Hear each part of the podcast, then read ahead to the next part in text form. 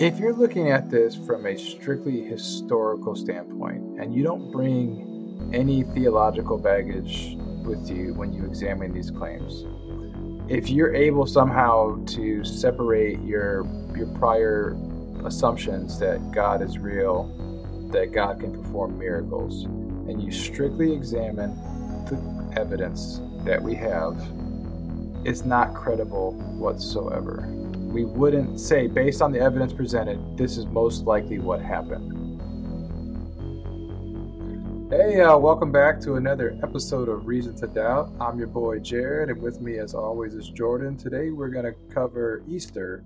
Uh, we thought with um, Ash Wednesday just happening and Lent upon us and Easter season coming, it would be appropriate for us to kind of dive into the resurrection and look at the claims made by the New Testament and see if we can't uh, evaluate those from a skeptical point of view. So, uh, we'd like to start off by saying that this topic is massive, and there's we can't do it justice within an hour podcast. But what we're going to do is hit the main highlights and kind of examine some of some of the big things that we need to look at along the way. And then if we get feedback and people want us to do a deep dive into some of these things, we can approach that later on. But for now, this is just going to be a, brief overview and examining the evidence and, and whether or not it holds water. Definitely a bird's eye view of the Easter story.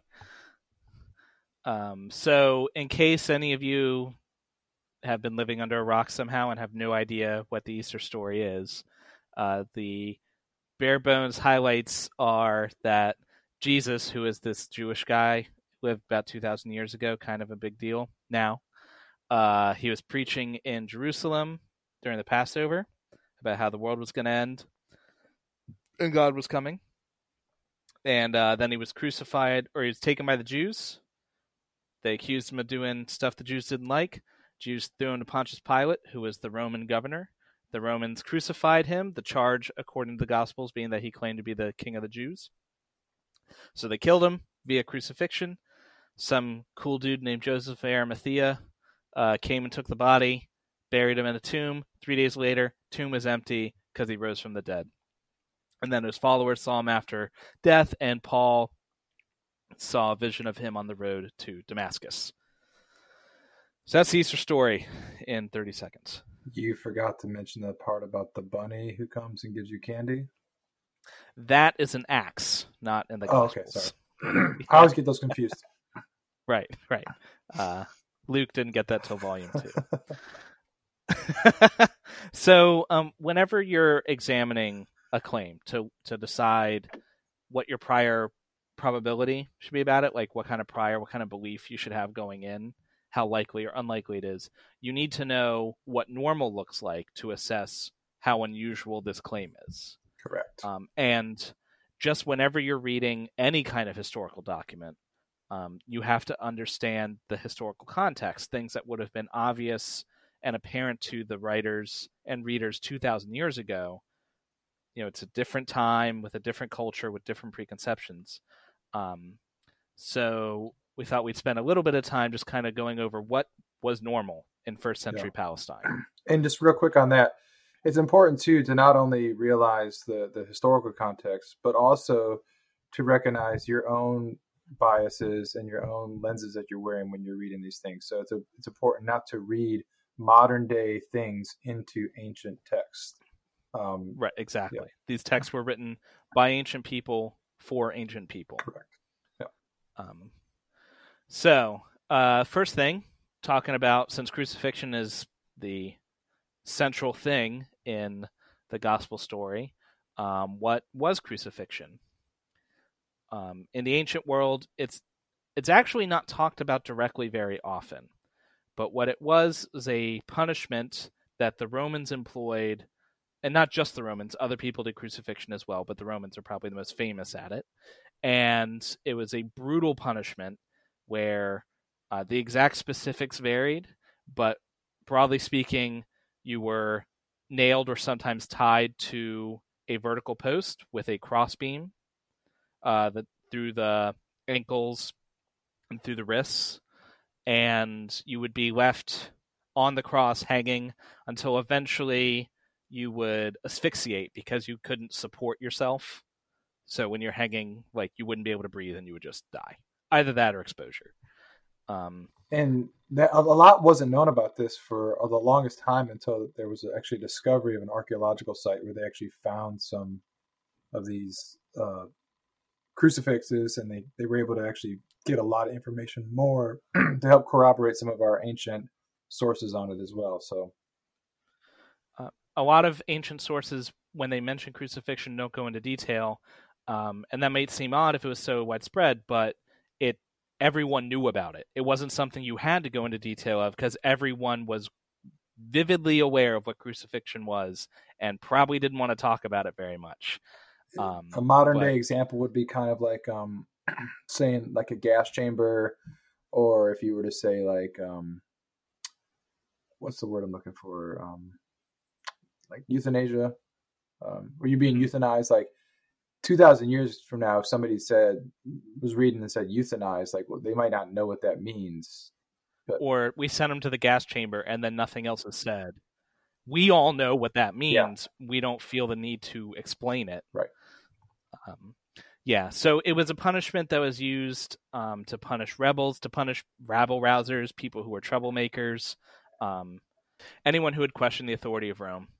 Um, and importantly, the common practice after you died was for you to be left on the cross so your body would be ravaged by animals or rot away, or it was one last um, slap in the face, yeah. if you will and, the defiling of your body. And also, too, is to leave it out there as a reminder of everybody else to say this is what happens when you break when you break Roman law or you step on the wrong guy's toes. You know, it's like this is yeah. The Romans were very big about sending a message. Yes. that was their entire philosophy. So uh, we don't have a lot of ancient sources, like we said, about exactly what happened. Uh, one source that's often talked about is Philo of Alexandria. So he was a Jewish man who lived in Egypt, yes. in Alexandria, about contemporary with Jesus and Pontius Pilate. Um, and he mentions crucifixion a couple of times in his writings. Um, so Philo of Alexandria was writing about the time of Jesus, though in a different area. And he was complaining about how the governor Flaccus was crucifying people near the emperor's birthday he says that uh, rulers, basically uh, in Flaccus 83, he says that uh, rulers should not punish condemned people um, around the birthdays of emperors um, to honor the birthdays of the illustrious Augustan house. Um, he says, I have known cases when on the eve of a holiday of this kind, meaning a holiday for the Roman emperor, people who have been crucified have been taken down and their bodies delivered to their kinsfolk because it was thought well to give them a burial and allow them or uh, the ordinary rites, for it was meet that the dead should also have the the advantage of some kind treatment upon the birthday of the emperor. Right. So this is significant because Philo brings this up specifically because it is an exception, not the rule. Yeah. It is it is an unusual thing, and he is very specific about why it was it happened. It was because they were honoring a Roman emperor. Correct. And as we, as we'll get into later, uh, a lot of times when Christians are speaking of, of the resurrection, they make it sound like it's normal practice for people to Jews to be able to take the bodies of their crucified ones and carry out their their rituals and their uh, all the things that they would be able to do. Which Philo is saying in this area during this time that was not the case, and so he's right. We have there's little and, again, there's nobody writing in first century Judea telling us exactly how Roman law was administered, but there's nothing indicating that no matter what the the Jewish law, because there were Jewish laws about how to treat people who were condemned to death, even people who were mm-hmm. crucified, but there's no reason to think that the Romans would have felt in any way compelled to follow Jewish law. Yeah, the the Romans, particularly Pontius Pilate, couldn't give a single flying f what Jewish law was. Exactly. Well, um, and on that, we do have a little bit of a record of of Roman law in a book called uh, the Digesta. Now, it's kind of far removed. It was compiled in the sixth century. They claim to be talk referring to a third century author who claims to be citing a first century author. So it's very far removed. But with that understanding, the tenuous link, um, they say at present the bodies of those who have been punished, meaning punished by crucifixion, are only buried when this has been requested and permission granted. And sometimes it is not permitted, especially where persons have been convicted of high treason. That's relevant because that is the crime that Jesus was accused of, according right. to the Gospels.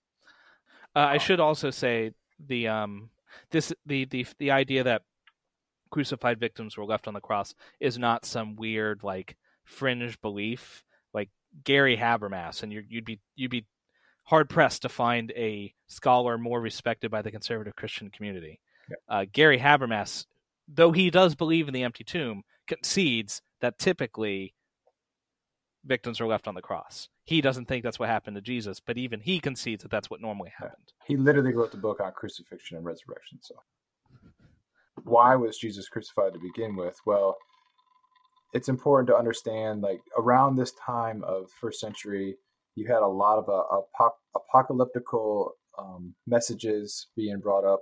For example, within the New Testament, John the Baptist is another character who is an apocalyptic prophet preaching like the end is coming near. There was other Jewish apocalyptic um, preachers and messianic figures during this time, and so it was very common for this to happen. Um, Jesus is not new in this in this scene, but Jesus rolls up into Jerusalem during the Passover festivals, getting right right before Passover, and starts preaching this apocalyptic message. One of and one of the Sorry, messages one of the messages that he's preaching is that apparently he's saying that he is the Messiah or he is this messianic figure, which is of great significance because that entails that he is the king of the Jews or the future king of the Jews to come. And if you know the Romans, they don't like other people being in charge unless they put them there. And so, mm-hmm. in order to qual quash this uprising before it even starts, the, the Romans are like, no, um, this isn't happening. You're done. Let's go on. In order for Jesus to become king, whoever's currently king can't be king no more. Right, exactly. uh, when you and, when you and, play the Game of Thrones, you either win or die.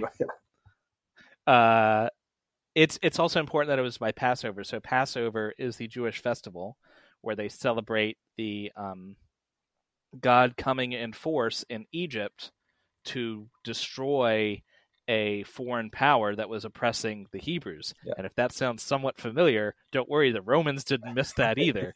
they knew quite well what it was about. Yeah. Uh, it was always a time of unrest. Uh, we get stories of this from Josephus, who was a author in the first century, slightly after Jesus. Yeah, and during the during this time of Passover, Roman the Romans would have brought in more troops to help keep the peace.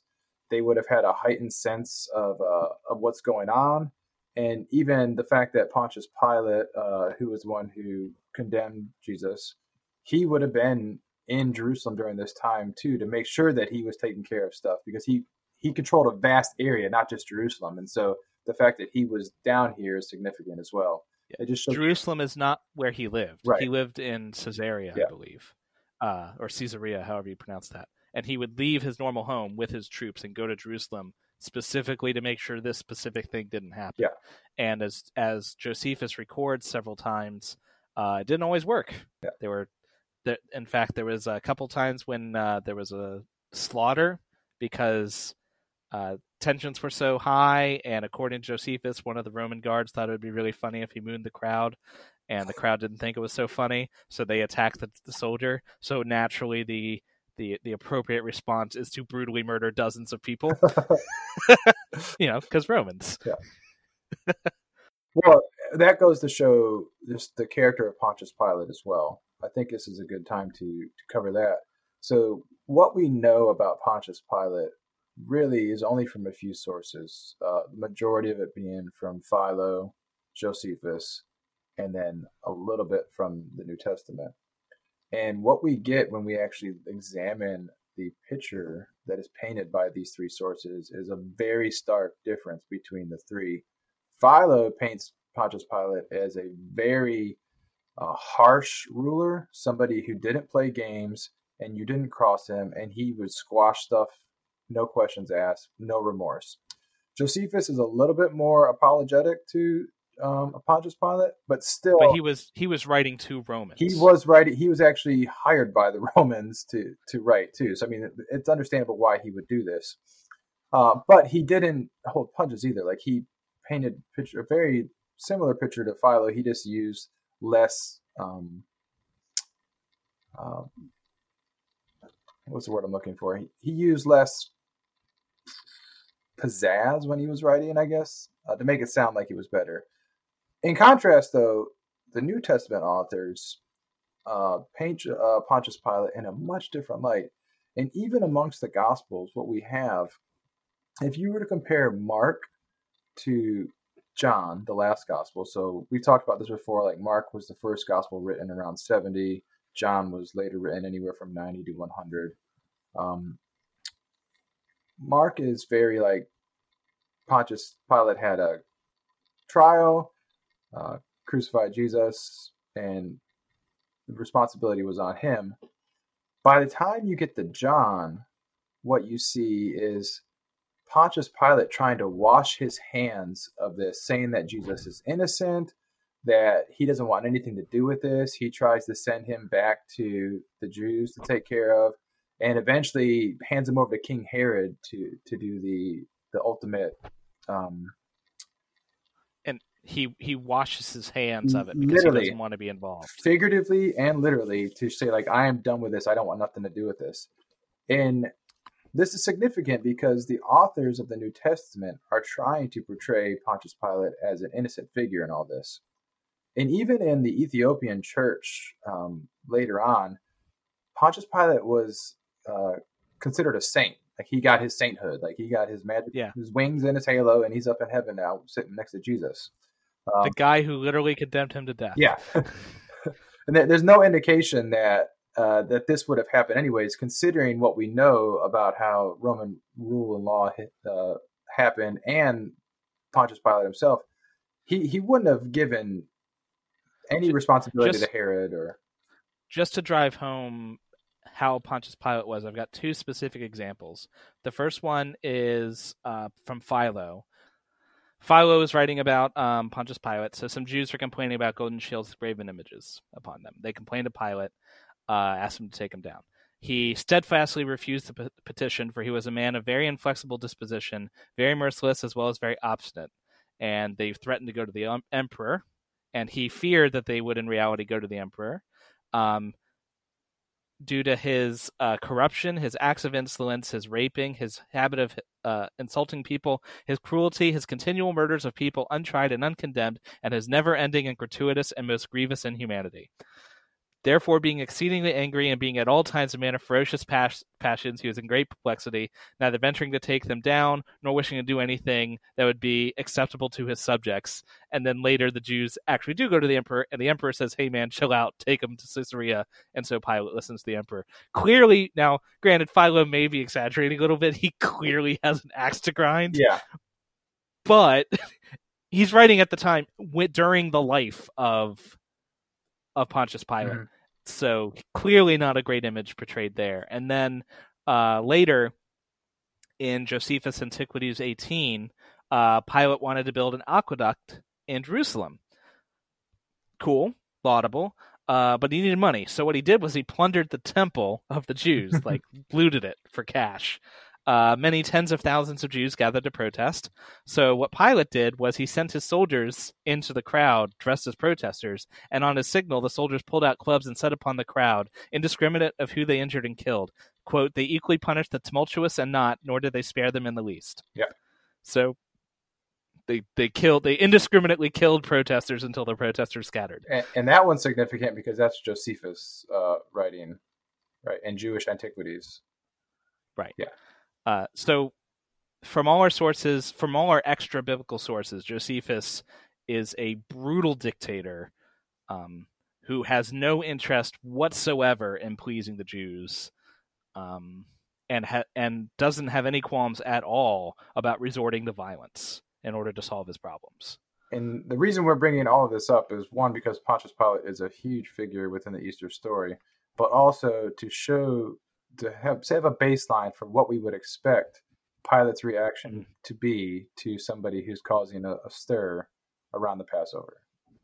And the one last thing that I'd like to bring up too is that resurrection wasn't an uncommon thing in the ancient world. So it's not uncommon in, in these ancient in the ancient world and in, in ancient stories that we have for people to be risen from the dead. In fact, it's quite common. And we have a lot of examples of other figures throughout history being risen from the dead. And so, one thing. Uh, so what are some examples of that? So, um, let me pull up a list real quick. I don't want to butcher their names off the top of my head because they're all funky names. All right, so a couple examples of this, just to, briefly, is it within the the Near East itself. You have Osiris, who is a, a dying and rising god from the Egyptian um, pantheon. You also have Dionysus, who is the son of Zeus. Um, so just these are two examples, and then there's a couple others. Um, and Pythagoras, or no, sorry, um, Apollonius. Ap- Apollonius of Tyana. Yeah, that's the other one I was just trying to, to think of, which is even more um, contemporary with Jesus. But all that to be said is that this is there's other examples throughout throughout history of this happening. Not to say that these other stories are the same in every particular to Christianity or the Christian story, the Easter story, or you know that that that they're the one is copying the other. Just that the motif of a divine being dying in some sense and living again in some sense was common in the ancient Near East. Yeah, at the time. So it was not an a completely outlandish idea. Um, even if it wasn't what the Jews expected in the form of their Messiah. Correct. Well, and that just I think that shows um, how this story could fit in the broader context of the time. Sure. Right. So, so to sum up, this is what normal was in pa- in first century Palestine. It was dominated by the by the Romans. Uh, the story happens during Passover, which we know is a very tumultuous time, very tense. There were many Jews at the time who believed that God was going to come and overthrow the Romans. And Pontius Pilate, the governor who's in charge, had a history of brutally murdering without hesitation anyone and everyone he perceived as threatening Roman order. Yeah. So that's the standard. That's what we sh- if we know nothing else, that's what we should expect. Yeah. And if there's something to the contrary, we're going to need some a good reason why something yeah. different went. Down. So to be clear, we're not saying that it is impossible an exception was made, or that just because this is normal, this is how it always was. But if something is an exception, if some, it would then, of course, be exceptional. We're we're establishing our prior probabilities right now. Right. Um. So, in terms of where we get the gospel stories, um, you know, they're oral traditions. We go over that in episode six, I believe it is. Mm-hmm uh, where the gospel is written by eyewitnesses. So if you want to hear where the stories came from, go listen to that podcast. Spoiler, they're not. right. But in short, they were based on oral traditions that were passed down for several decades before being written down in book form. Um, there's some problems with overlap. The timing of the resurrection is moved in one of them. It's on one day in the Synoptic Gospels, it's on a completely different day in John. Um, but if you want to hear about that, go listen to episode six. And as far as extra biblical sources for the resurrection, we don't have any. I mean, we have right. people mentioning it outside of the Bible, but all they're doing is recounting that this is what Christians believe to have happened. They're not actually sources about the resurrection itself. Correct. There are the one thing you may hear if you look into it um, as extra biblical sources, Josephus, the Testimonium Flavium, which uh, is problematic to say the least. Um, we could do an episode on that, but basically, Josephine scholars don't basically it, it's a insert into a story where he's talking about actually some of the problems with Pilate, and he says, "Oh, and during that time there was this guy Jesus." And he just goes on like a paragraph about how awesome he was, how he did miracles, he was the son of God, and then keeps talking about Pilate afterwards. And most most critical scholars, uh, virtually all critical scholars, agree that that is not what Josephus wrote. Yeah, this was a redaction by some scribe copying it later, and they just inserted it in there. Right. So I think most Josephine scholars think that there was something about Jesus there, but nothing nearly that gushing, and certainly nothing about him rising from the dead. Um, so no extra biblical sources. So, given that, let's move on to the claims that we're examining. So, we've established what normal is. We know where our sources that are making these claims are. Um, so, what are the claims? Uh, starting first, first claim Jesus was crucified by the Romans.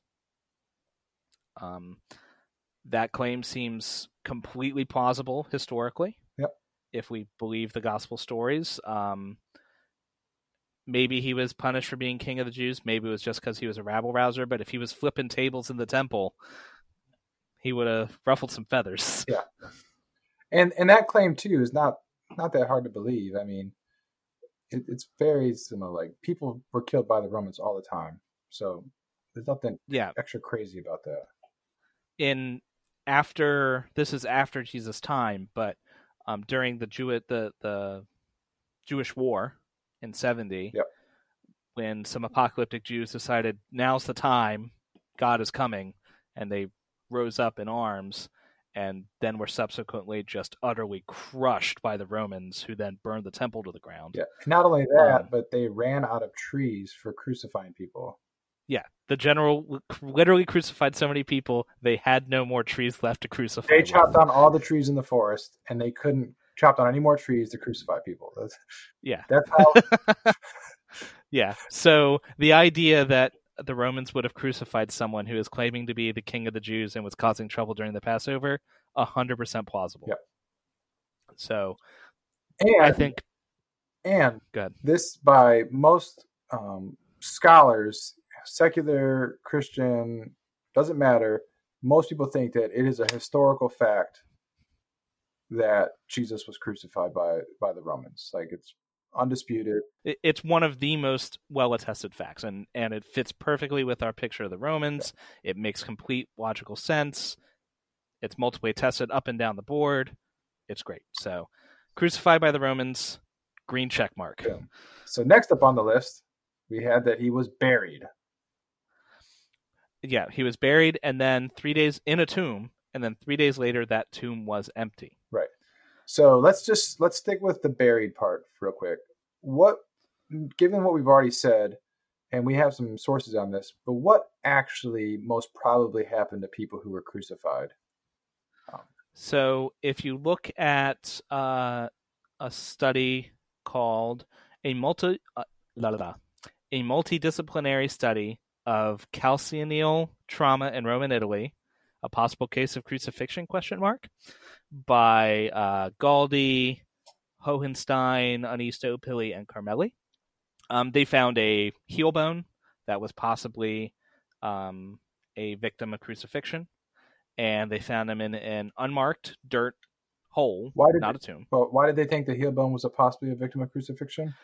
Uh, because there was a nail driven oh, through it, okay. or there, there. Well, they didn't see the nail. There was a hole consistent with a nail okay. that they found in the bone in a time when the Romans were around crucifying people. So they they don't make the claim necessarily that it was, but they say it seems likely, and if it is, here's what it implies. Um, and in it, they mention that after the victim's death, the corpse was left on the cross to be devoured by predators. Um, although they mention that it could be removed later if permission was granted. They don't say this part, but it's implied by the context by the Romans. Yeah, because the Romans are the one doing the crucifying. Um, you can Bart Ehrman talks about this a lot. You can Google his name. I mean, he, he's crucifixion. Bart Ehrman's very famous for saying that most likely what happened during crucifixion was that the crucified were buried in a mass grave, um, just to, to rot and die. I mean, not not to die, but they already dead, but to rot. Yeah. So that's unceremoniously. Likely, that's most likely what happened. Um, so again, like we talked about, there were exceptions made potentially, but they were made in our historical record. They were made for one reason. So the question, um, so the story is that this guy Joseph of Arimathea, who is supposedly some rich guy, he's a member of the Sadducees. one of the Sadducees, No, who was in um, charge of, Yeah, Sadducees. or no, he he he was a Pharisee, wasn't he? He was a member of the Sanhedrin. He was a member of the Sanhedrin. That's it, There's so which is the ruling. so much politics back then. It's crazy, man.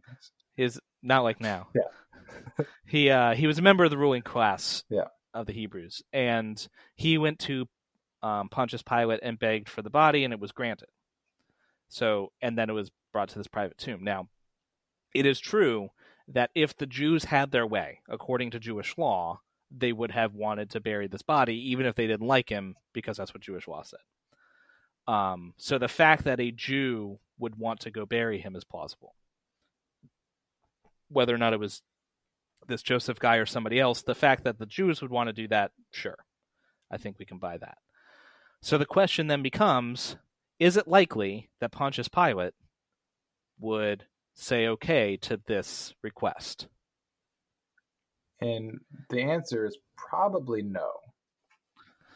Given what we It's- know about Pontius Pilate and his brutality and the fact that he had just like that Jesus had just been crucified for causing an upstir up uh, uprising, he was causing chaos, like we need to squash this. I don't think it's likely Pontius Pilate would have granted this. It would be contrary to every testament we have to Pontius Pilate's character. It's not Um, it impossible though. Sure, it's it's possible. It certainly is a thing that he could have done for whatever reason he decided to do it. Uh, but if I were laying bets, I would not bet on the kindness and mercy of the man who indiscriminately kills unarmed protesters who are protesting him looting their temple. Yeah. Um.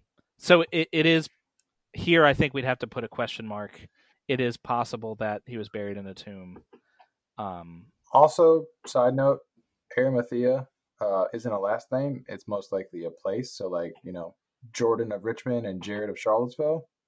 Mhm. Joseph of Arimathea, we uh, don't know where Arimathea is or if it ever was a place. Right. So Well, uh, so the third part here, uh, empty tomb. So let's just grant that somehow he made it into a tomb. Now the claim is that on the third day the tomb was empty. Mhm. Um, the reason they say this is credible mostly is because that the tomb was discovered to be empty by women, and as we all know, women are stupid. And no, that's not true. I, I don't know why they were at the tomb. They should have been washing dishes Yeah. back in the homestead. No, but apparently in, in the Jewish culture and uh, Jewish legal system, women's testimony was incredible. And so what Christians say is that it's embarrassing to have women be the ones to testify to the empty tomb. Therefore, it's more likely that it actually happened.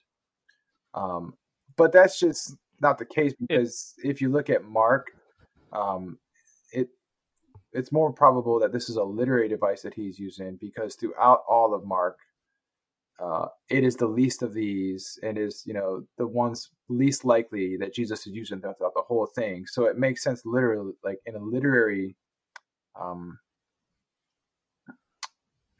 context It, it it fits the literary narrative of Mark. Constantly in Mark, the the disciples don't understand who Jesus is. They don't get it. Constantly, the only people who do are the poor, the weak, the disenfranchised, the women. Yeah. And so it makes sense within the context of that literary narrative that it would be the women who discovered the body. It also makes sense just historically if someone's going to go take care of the body, that would typically be women's work. they would go and Um, dress the body cover it with oils you know do all make it smell good Right. Um, so, but even if even if you accept all that, um, the the whole embarrassment thing in Mark, what happens is the women discover the tomb empty. Some guy tells them that Jesus is risen, um, and then they go and run away and never tell anyone. The end. and literally the gospel ends right there Yeah, There's that is the end. The, the ending in your Bible, if it goes past that, there'll be a note usually saying this isn't original to the text. and it was Um, added hundreds of years after the fact like Right. So if if that's the case, how do we even know? So, right. So let's say they told somebody. So in all the other gospels, they do go and tell someone.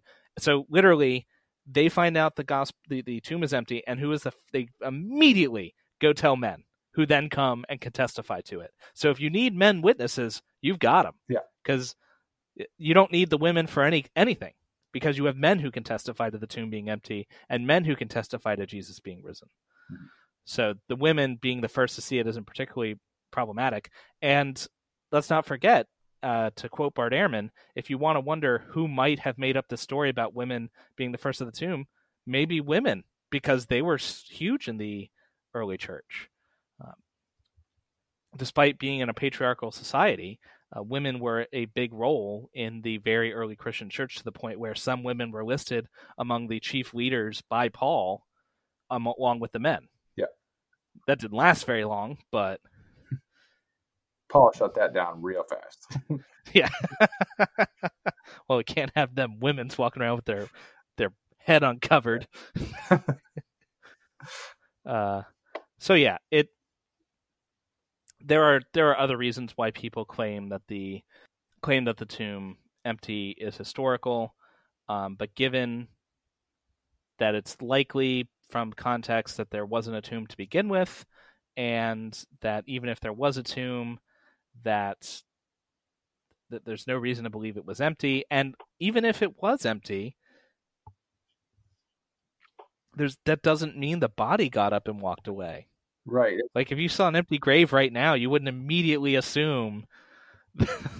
yeah, but that...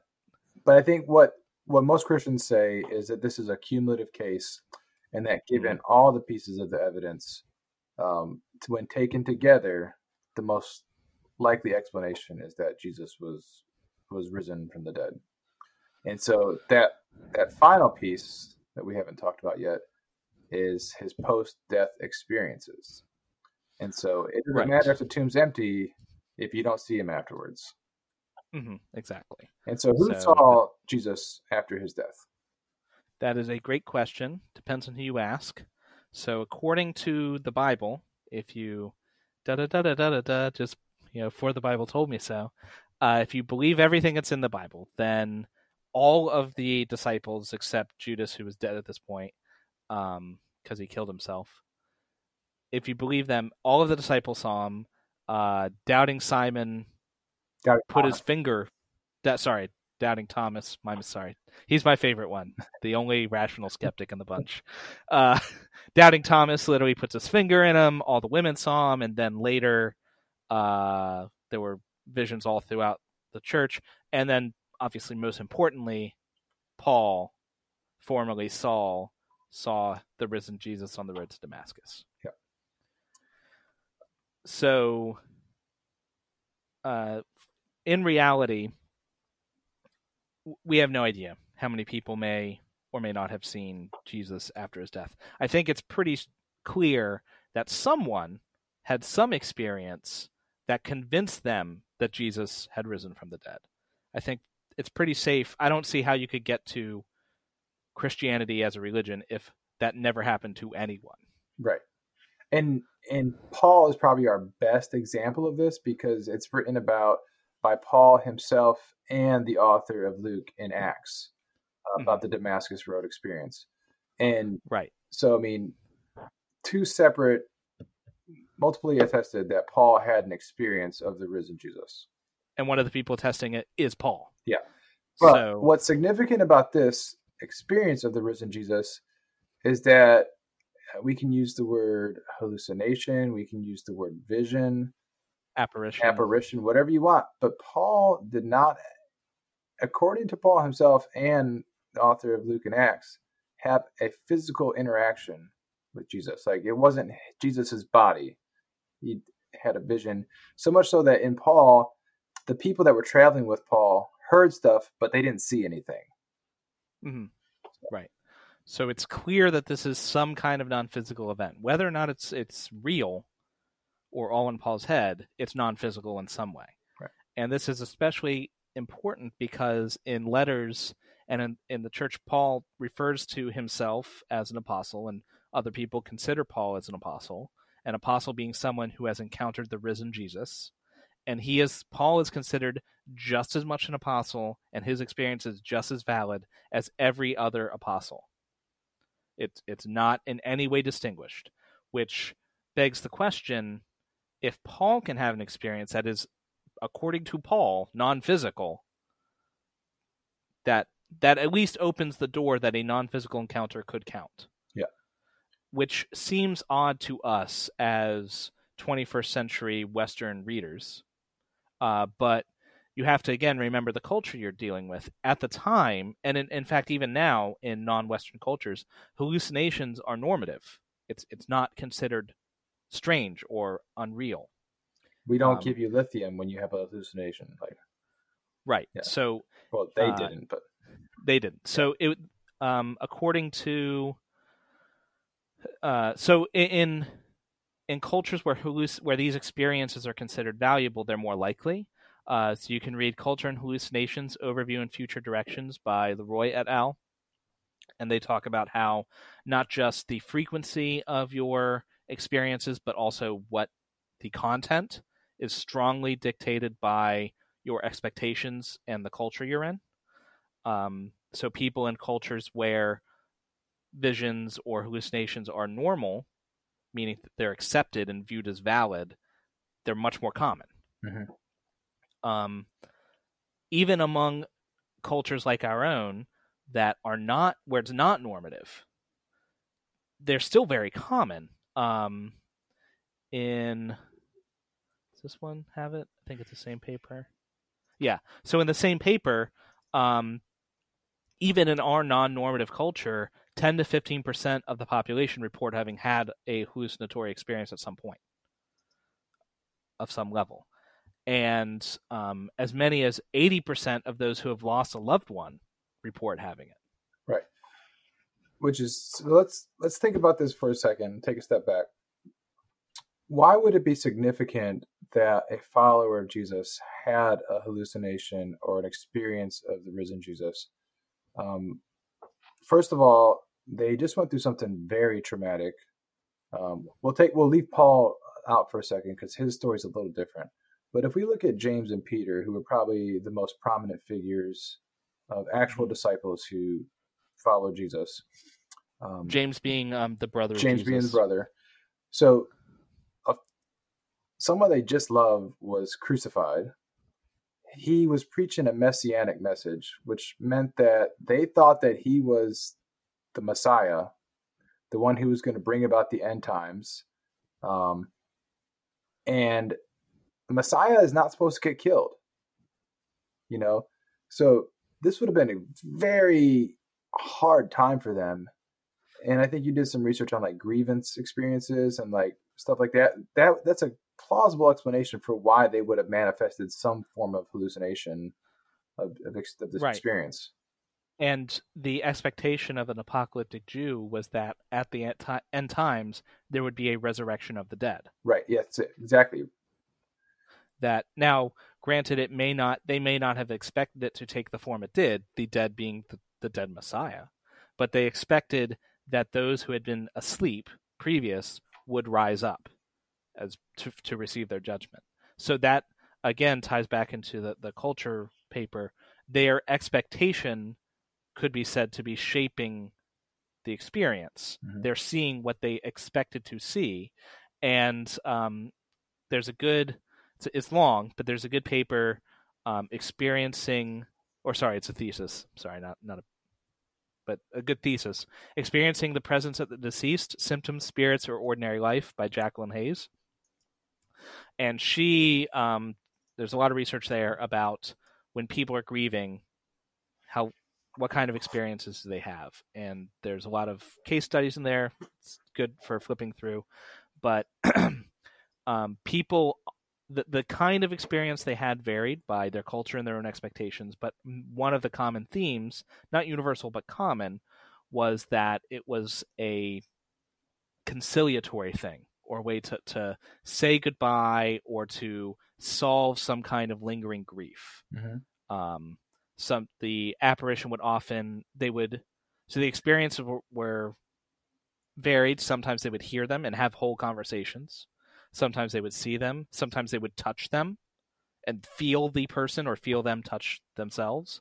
Uh, one of the common ones was a they call it a feeling of presence where you just they knew the person was there like they just they knew and it's the the researcher even remarks how like these people were certain that the person was there even the guy there's a guy in there who doesn't believe that he saw anything like he's like a cultural jew but doesn't actually buying anything and he's like i know i'm hallucinating but it felt like he was there right you know um so these are people in again a non-normative um, culture who are having conversations with the dead. They are viewing the dead. They are feeling the dead, um, and the dead are telling them many times things that make them feel better or conversations they'd wish they'd had or things like that. Right, and it's not uncommon too that let's say, let's say that James had an experience, right, and he's with Peter and he mentions his experience. Well, he's now priming Peter,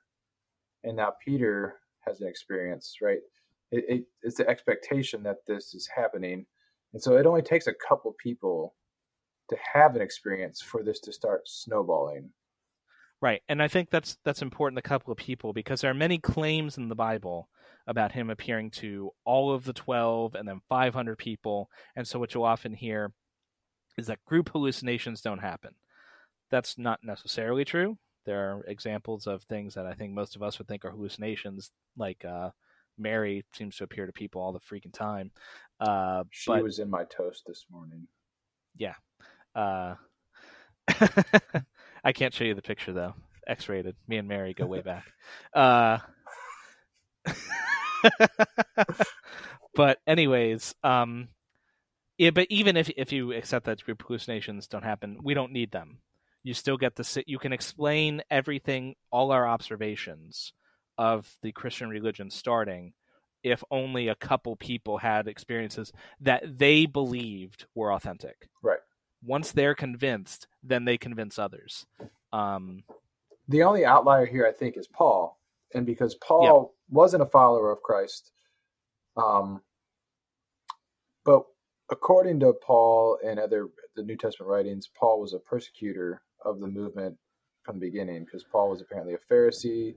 And so these Jews were preaching a message that went against the Jewish traditions and Jewish teachings. And so Paul took it upon himself to snuff this out. And um, I'm not sure if the claims that he actually killed Jews or new Christian followers, they weren't really called Christians then, are credible or not. But whatever the reason, Paul got emotional about this, and he even writes about this later on in his own his own writings. And so it's not it's not unexpected that Paul had a his own experience after hearing about other people having experiences as a way to reconcile within himself the things that he was doing that was causing him pain. You know, I don't know if that makes sense, but to be clear, we're not claiming that that is in fact what happened because I'm not no. going to psychoanalyze someone who was dead 2,000 years ago. But all, I, all we're saying is that it is a plausible alternative to this supernatural story. And it's, um, in my opinion, it's more plausible than somebody who's actually risen from the dead. Like if you had to take the two and say which one of these are, are more plausible, you take the naturalistic explanation over the supernaturalistic explanation. Right. So is it likely that James and Peter and Paul would all have experiences that convince that experiences of the risen Jesus that they believe meant he was actually like the first fruits of the resurrection. Is that necessarily likely? It may not be likely. However, is it more likely than that a a there's an almighty creator of the universe who is otherwise unevidenced, who cares who you sleep with, and he rose a body from the dead? Which is more likely? and I would contend it's the natural one, right? The natural explanation. Um, let's see. Yeah, Bart Ehrman is famous for saying this that a miracle, by definition, is the least probable explanation. like, yeah, it, yeah, it's um, by by its nature, it is highly improbable, even on theism. Right. Um, so we should expect a great deal of evidence. And so, um, to tie this all together and wrap up, we've said it a thousand times extraordinary claims require extraordinary evidence. A claim requires evidence in proportion to how outlandish it is. Um, so the claim here is that a person was killed and then supernaturally raised from the dead. And the evidence we are given are the second, third, fourth, fifth hand writings of people 2,000 years ago and one first-hand account by Paul who had a vision. That's what we have. Yeah. Should that be enough to convince us that this supernatural event happened? Right. And the the writings that we do have, we can get into this another time. We've touched on it briefly already. They're not the most reliable historical documents to begin with. There are reasons to believe that these are not sober historians that are recording things they saw. Right. Um, they didn't have a problem changing their story for theological reasons, particularly John. Yeah, and just kind of reiterating this, even within the resurrection story itself within the Gospels, there are many irreconcilable differences between the accounts of all four Gospels. But something that is often said is that, okay, yes, all this is unlikely. Yes, you know, they don't have to be supernatural, but these are people that are writing in the lifetime of other eyewitnesses. So if they if they were claiming that Jesus was risen from the dead, all anyone would have had to have do, done is gone to the tomb and produced the body, and Christianity is dead right there. Why didn't it, the, the fact that that didn't happen shows that there was no body to produce. However, I think that's a little bit anachronistic. That's us from the 21st century where Christianity is a third of the world or more than that. And for most people, the people in America, 80% of our country is Christian. So Jesus is a big deal. Jesus didn't matter in the first century. Nobody cared. Nobody cared about Jesus, least of all the Romans. Yeah. Uh, Jesus' death was just another day, one more death to add to the pile for Pontius Pilate. I, I, I would wager that if you had gotten to Pontius Pilate on his deathbed and asked him about Jesus, he would have said Jesus who before he died. He just wasn't that important. And so by the time he becomes important, by the time this movement becomes widespread enough for people to care to refute it, who how are they supposed to go check anything? Especially if the tomb didn't actually exist, they probably don't even know where this body is. Right. You know, the last how are they supposed to find some random body thrown in a mass grave 30 years ago you know yeah that's his bone right there that's the one yeah. yeah. and even if even if they did how how would that body be in any way recognizable as jesus it there's just it's just not an effectual claim and yeah. it, it even assumes that anyone would have the desire to check these claims. But people don't check claims they hear today. Mm-hmm. Like coronavirus is raging through the, the country, and I've had people tell me that it started because people were eating live bat soup in China. Why? Because they heard it on the internet. that sounds pretty tasty, though. Does it?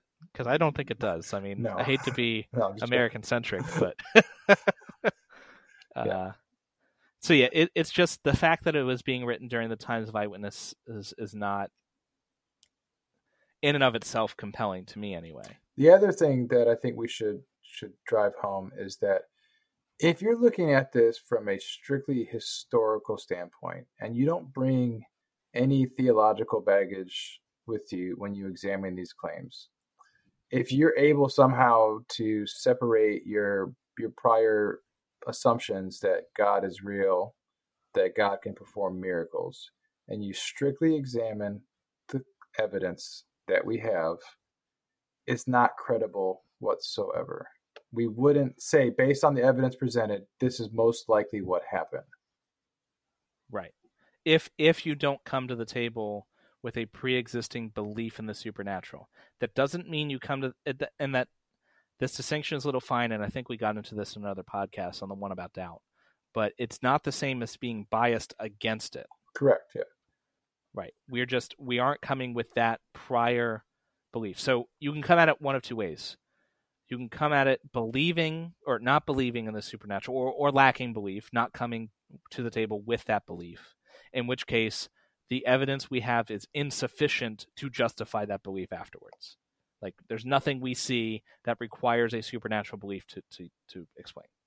So we don't go with that. Or you could come to it with a supernatural belief. And perhaps if you had a supernatural belief of the right character, then maybe Jesus rising from the dead is perfectly plausible and the most likely explanation.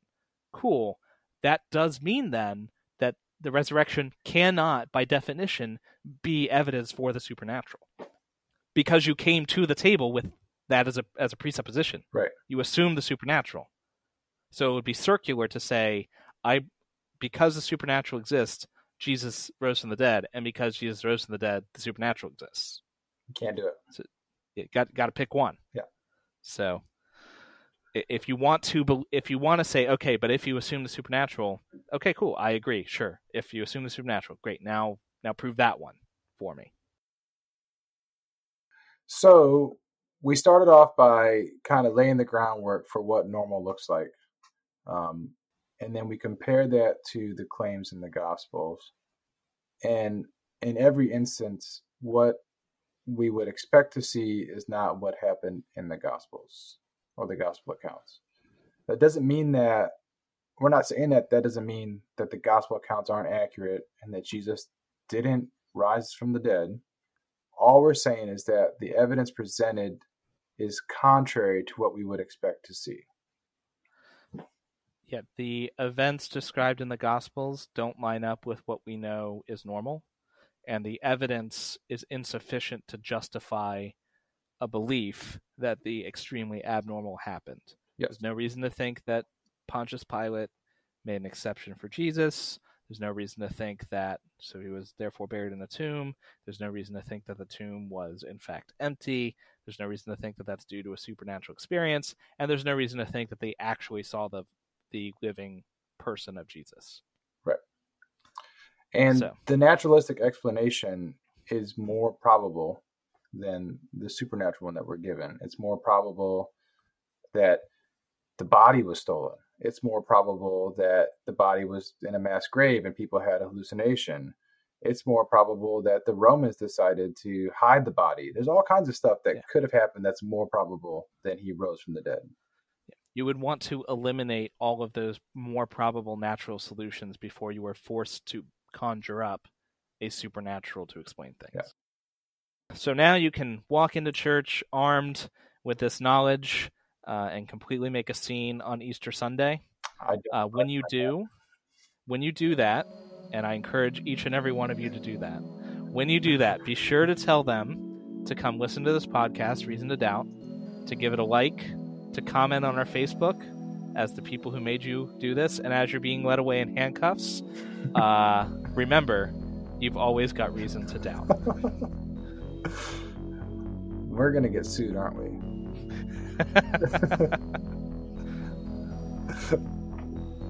they might say in court that I was joking. I am not joking. I, Jordan Karam, of sound mind. uh, only Jordan. Jared had nothing to do with this. So.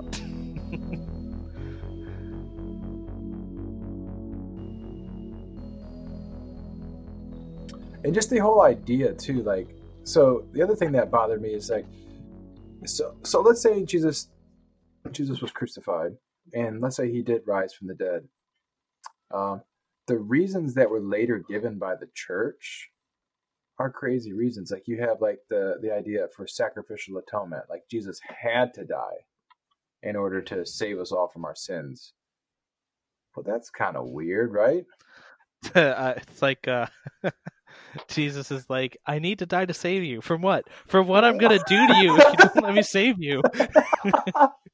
yeah. Well even even that, like the idea of the Trinity, like